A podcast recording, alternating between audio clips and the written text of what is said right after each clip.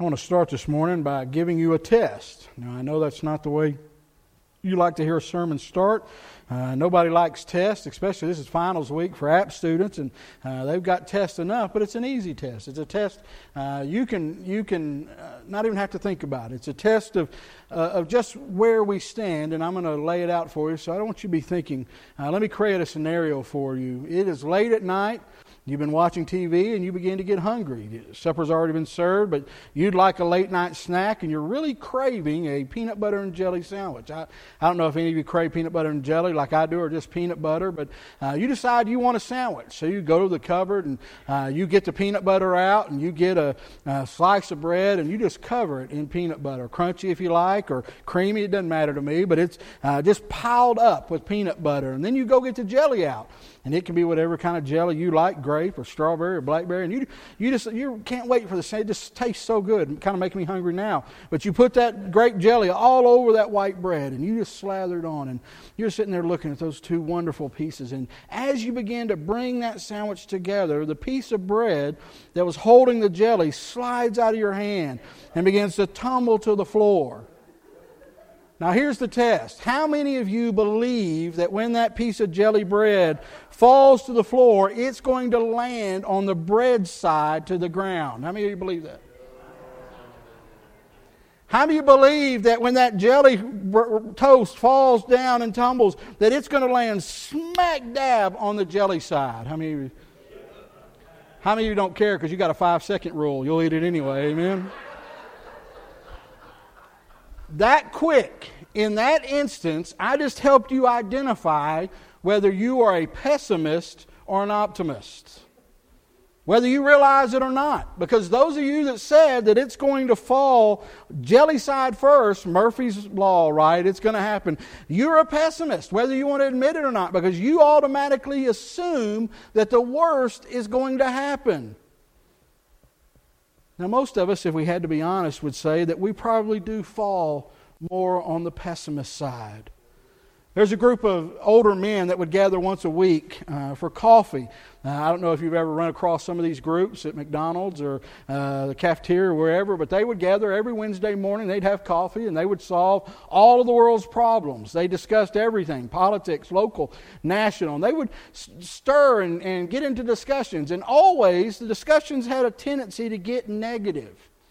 And one day, one of the men that was there every week came in and he announced to the rest of the men, he said, Listen, uh, I'm tired of always being negative. I am going to throw off my pessimistic ways and become optimistic.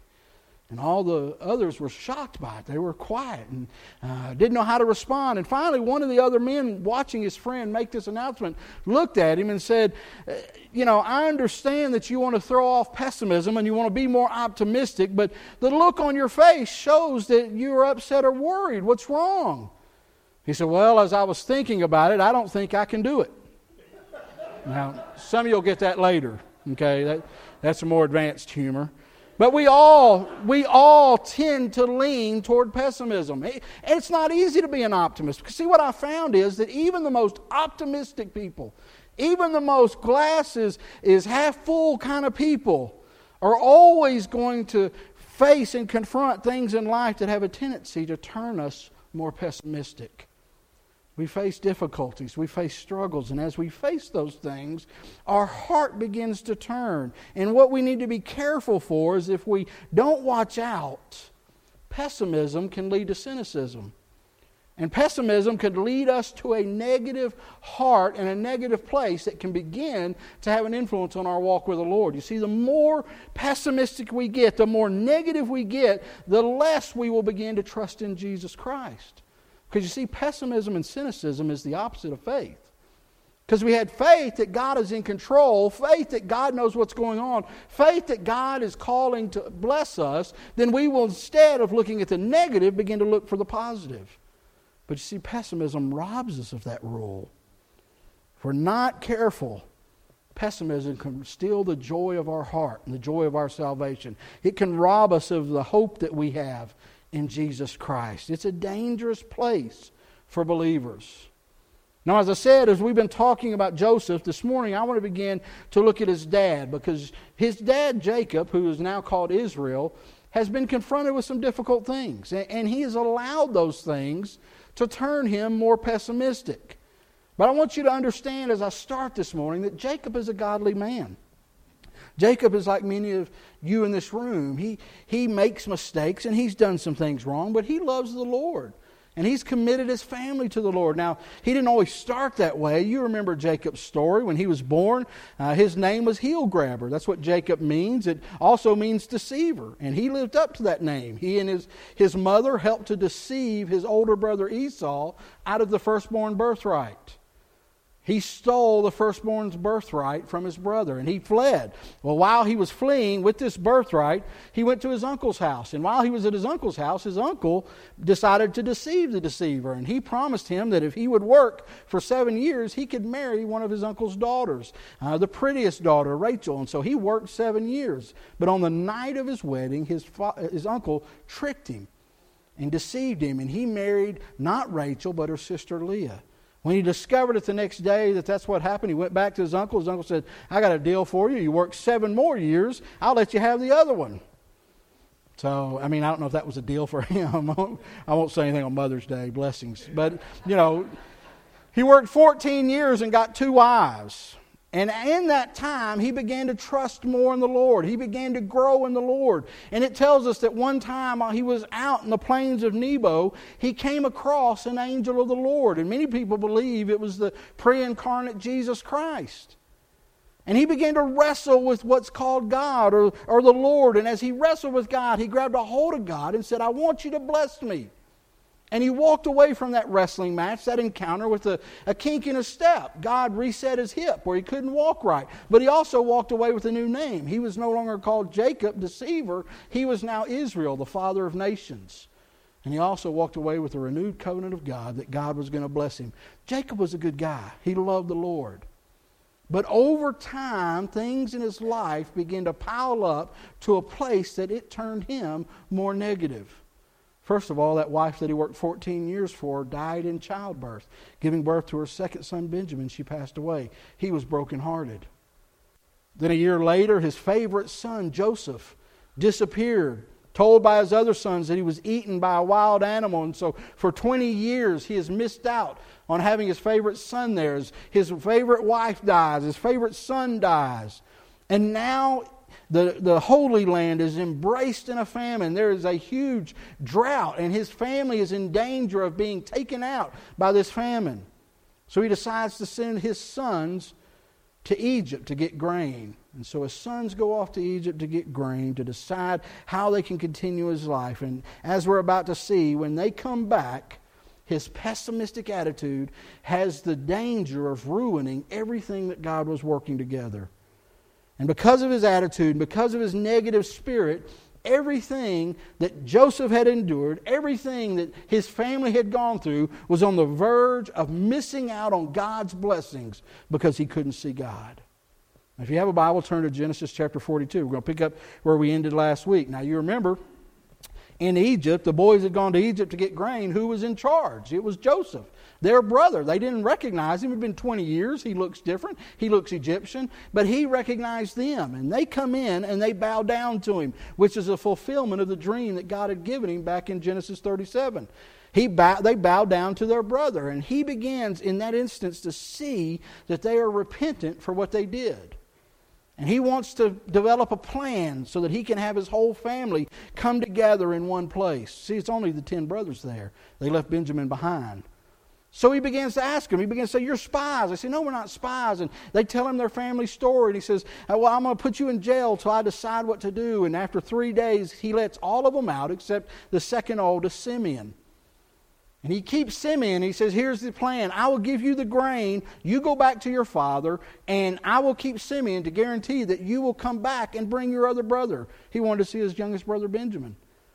And so the brothers, while distraught at leaving their older brother, decide to load up and leave. Well, Joseph also took all the money that they had paid, the silver and gold, for the grain and put it back in their bags, which essentially he was giving them the grain that they needed for free. And so the brothers come back to the Holy Land. They come back to their father. And in what their father says, I think we can learn some lessons this morning about our own heart and about how pessimism can destroy lives. So if you have your Bible, chapter 42, I'm going to look at verse 35. As they were emptying their sacks, there in each man's sack was a pouch of silver.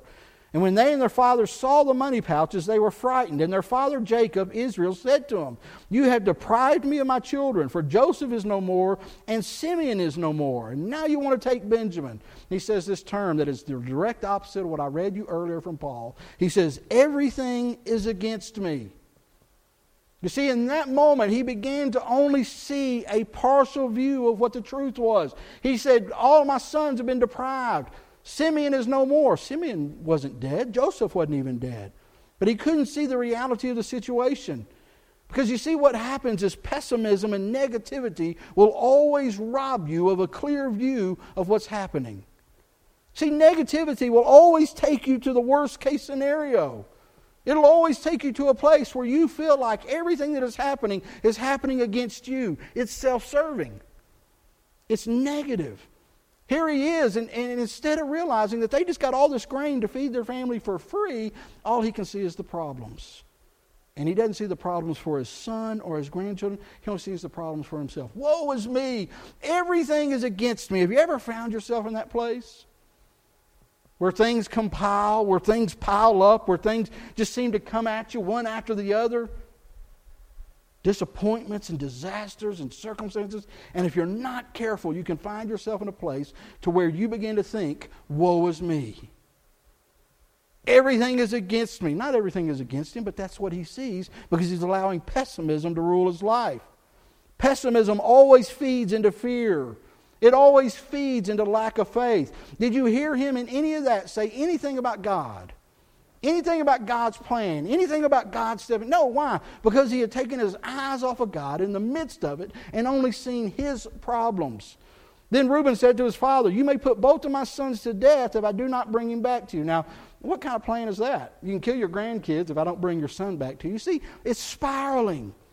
Because the negativity has skewered what the picture and reality is into a scenario that should never been brought up.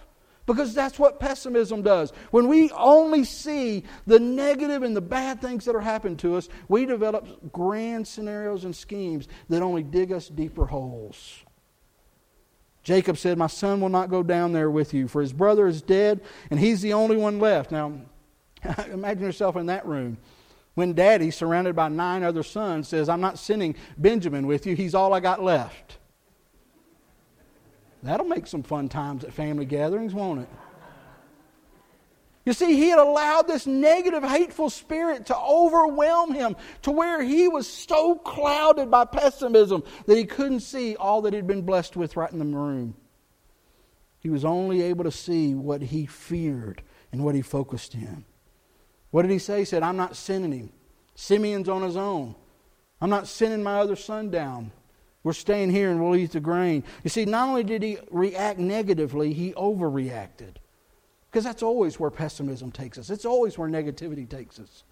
We always overreact. We always overextend ourselves. Now, now I know it's easy for us to sit here and listen to this and read this and think, man, Jacob just was a mess. But let me ask you this what would you have done in the same situation? I know sitting here in church on Sunday, you can give the Sunday school answer. I, I'd have trusted God. But that's not reality. We know what happened.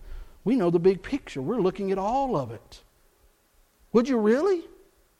Would you have trusted God? Or would you have turned to that negative place? Would you have turned to saying everyone is against me? Because if you'd have trusted God, why didn't you this week? Why didn't you this year when disaster came? When circumstances got out of hand? When you faced a bad doctor's report, when you had that financial setback, when relationships were distraught, when you allowed your anger to get out of control or depression to rise up, why didn't you say, I'm trusting God? Why did you allow yourself to be taken to a place where you were overwhelmed with negative thoughts and pessimism?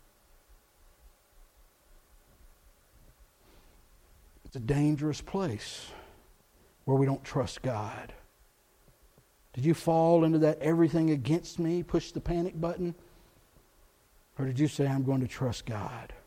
You see, Jacob was filled with self pity and fear, and because of it, he overreacted and he put himself in his own pit because that's where negative thoughts and pessimism will take you. Now, I'm not saying you can't be a realist, not saying you can't understand the circumstances and situation. But most of the time, we can't even be realistic because we're not getting the whole story because we don't pause to listen and see the whole story. We get wrapped up into this pessimism.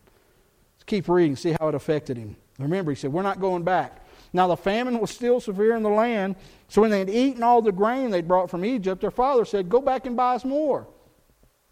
They've been eating it up. Now they're still famine. So, dad, Mr. Negativity, comes back and says, Well, I guess we got to send you back.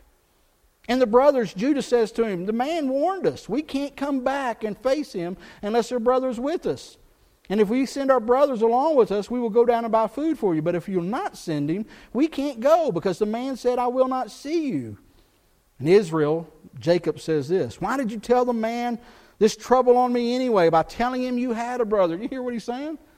Why did you even tell the truth? Why didn't you lie? Because do you see the spiral?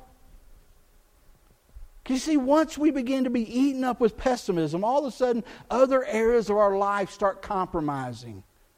You see, all he could see was this was about me. This was about me. Why did you bring this trouble on me? See, it's not enough now that he's blaming Joseph. Now he's blaming the other brother. It's your fault. It's your fault we ain't got no grain. It's your fault that my brothers are stuck down there. It's your fault. It's your fault. You should have lied. It's always the path of following negative thoughts. They replied, The man questioned us closely about ourselves and our family. They asked, Is your father living? He asked us, Do you have another brother? We simply answered the question. How are we to know? He would say, Bring your brother down here. Then Judah said to Israel his father, Send the boy along with me, and we will go at once, so that we and you and our children may live and not die. For I myself will guarantee his safety. You can hold me personally responsible. If I do not bring him back, you can set me here before you. I will bear the blame before you all of my life. For as it is, if as we have been delayed, we could have gone and returned twice. See what he's saying? He's saying, listen, please, Dad, send us. We could have already gone twice and got grain. You see, his negative thinking, this pessimistic thinking, was keeping him from discovering what God had for him right around the corner. You see, instead of following God, instead of seeing the bigger picture, he had cloistered himself up and said, I'm not doing anything. And then their father said to him, If it must be, then do this. Put some of the best product in the land in your bag, take it down to the man as a gift a little balm, a little honey, spices, myrrh, pistachios, and almonds. Take double the amount of silver with you, for you must return the silver that was put in the mouths of your sacks. Perhaps it was a mistake. Take your brother also and go back to the man at once. You hear what he's saying now? I'm going to give you some stuff. Maybe we can bribe him. See, lying's not enough. Now he's looking at bribing him. And then he's going to bless them as they get ready to go. Because listen, that's what we do. Because we're Christians, right? And let's just be honest. We get mad, get angry. We, we finally settle that I guess God's going to do this anyway. Well, then, then let's just pray. See, we pray, God, you bless what I'm doing. Instead of saying, God, I want to follow what you're doing and, be blessed by it. God, I, am trying to work this out. I've got my boys ready to lie. I've got some stuff in the bag that we can trick them and bribe them. And so now I'm going to ask you to come and help us. And so that's what he does. He prays. And may God Almighty grant you mercy before the man that he will, and others, let your brother and Benjamin come back with you. Now, if he'd ended there, you probably could have said, okay, at least he tried, but he didn't end there. He ended with this at the end of his prayer. For as for me, I am bereaved, I am bereaved. You know what he's saying? He says, God, please bless them, but me, I am here and everything is going wrong. Woe is me, woe is me. He is eaten up with pessimism. Nothing is ever going to work out. So, what lessons can we learn from Jacob's horrible, terrible, no good, very bad week and month and year?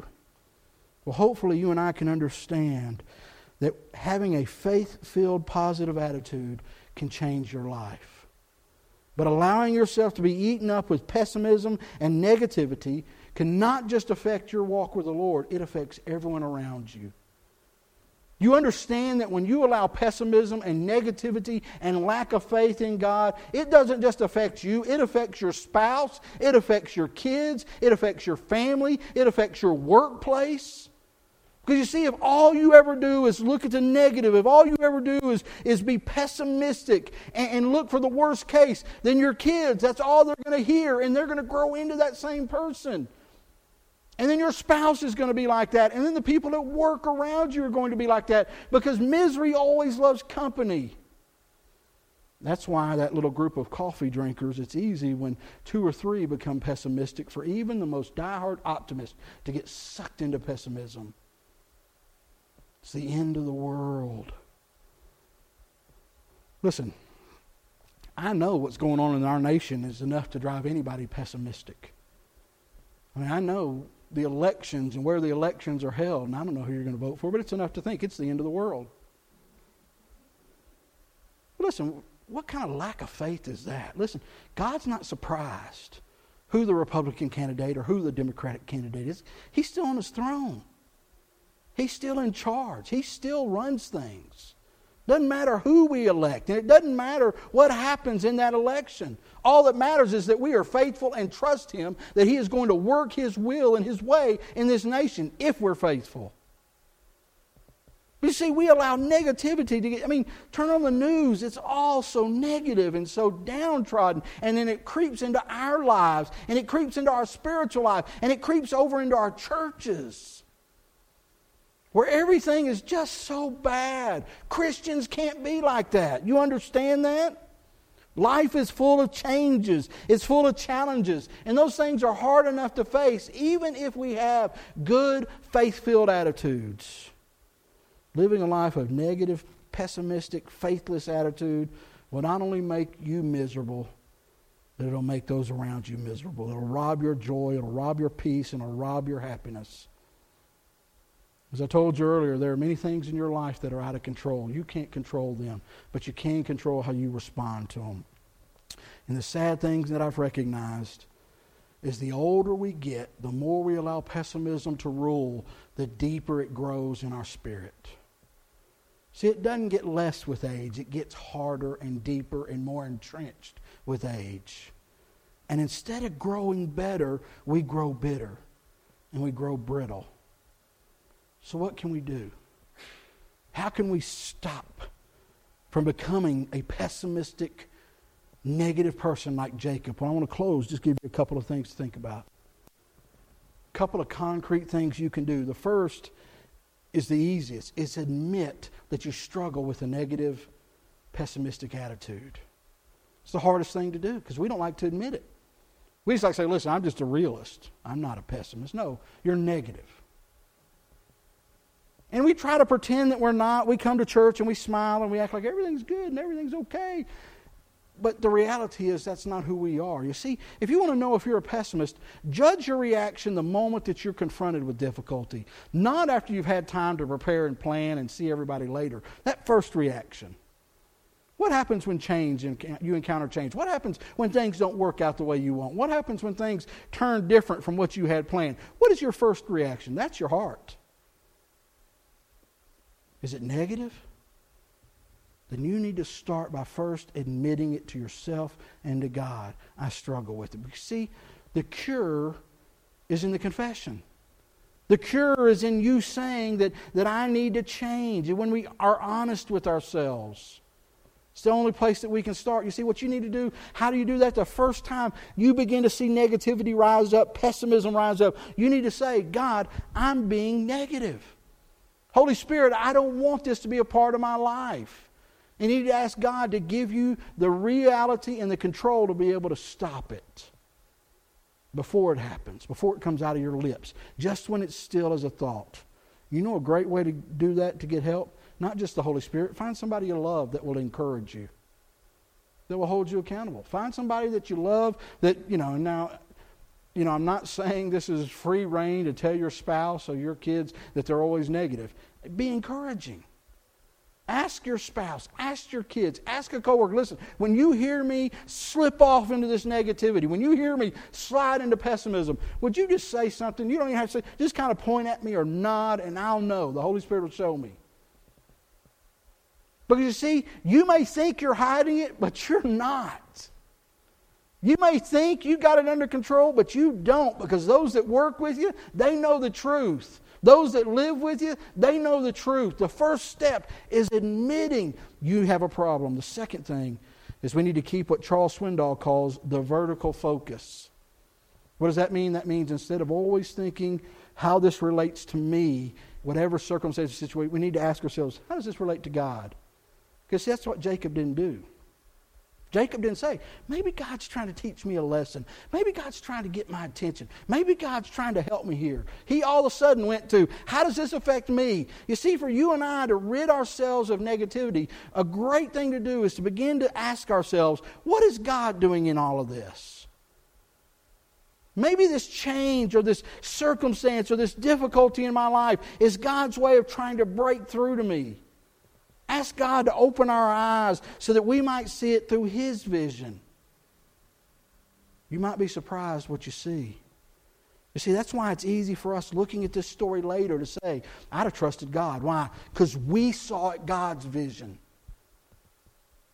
God's looking at your life, and all you see is the here and now, and you're developing negative scenarios and negative thoughts, and God's saying, Listen, don't you understand? The blessing is right there. You see, all Jacob accomplished was putting off God's reuniting his family and God blessing his family. None of those negative things that he were looking, at, none of them happened. Simeon didn't die. Joseph wasn't dead. The famine didn't kill him off. He didn't take Benjamin and put him in. None of that stuff he was all worked up happened. All that he accomplished by throwing his pity party and anger was stealing his own joy and peace, but also putting off God's blessings. I wonder how many believers this morning in this room are this close to a breakthrough, are this close to experiencing something incredible from God, God's blessings. You're that close, but you're not getting there because you stopped trusting Him and you've trusted your own negative thoughts. Trusted your own negative scenarios, and you're sitting here saying, Why is all this happening to me? instead of opening your eyes to God's plan.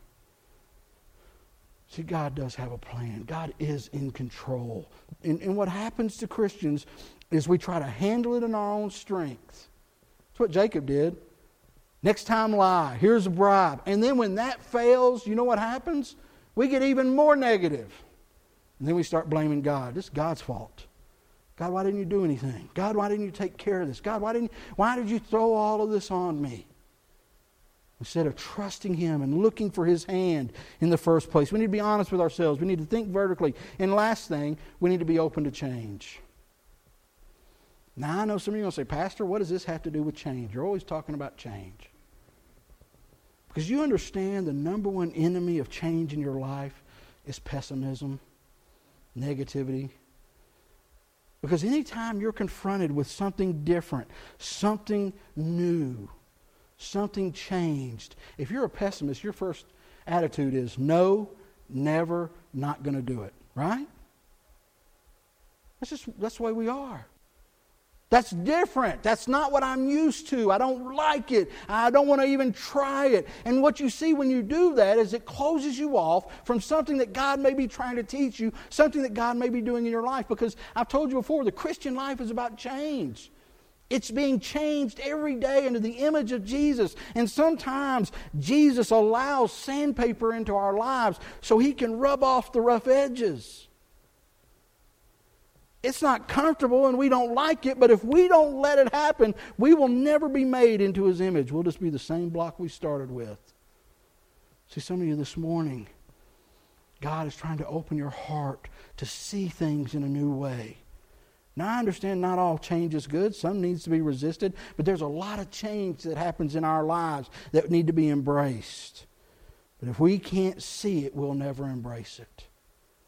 You see, what we need to do is in that moment of change, that moment, we need to ask God, how should I respond? See, I've told you this many, many times. It's nothing new for those of you here every week. When things pop up that we don't expect, something happens, we weren't planning on. Something happens that upsets us. Before we respond, before we do anything, we need to say time out and take a breath and take a step back and invite the Holy Spirit in. and say, God, how do you want me to handle this? It may be he wants you to resist it. He may be he wants you to say no. But it may be that he's trying to call you to something bigger than yourself if you'll trust him. But you'll never hear it as long as you jump right to pessimism. You see, even as Christians, it's easy to allow the things that the world throws at us to turn us into pessimists. It's easy to grow to a place where we always see the glass as being half empty. But if we had to be honest as believers of Jesus Christ, God calls us to recognize that we should just be happy that we have a glass. Instead of worrying whether it's empty or full, we just need to be thankful that God's given us a glass because we don't even deserve that. And the moment that we can begin to give thanks for what we have, we recognize that it could be a quarter full, but it's full.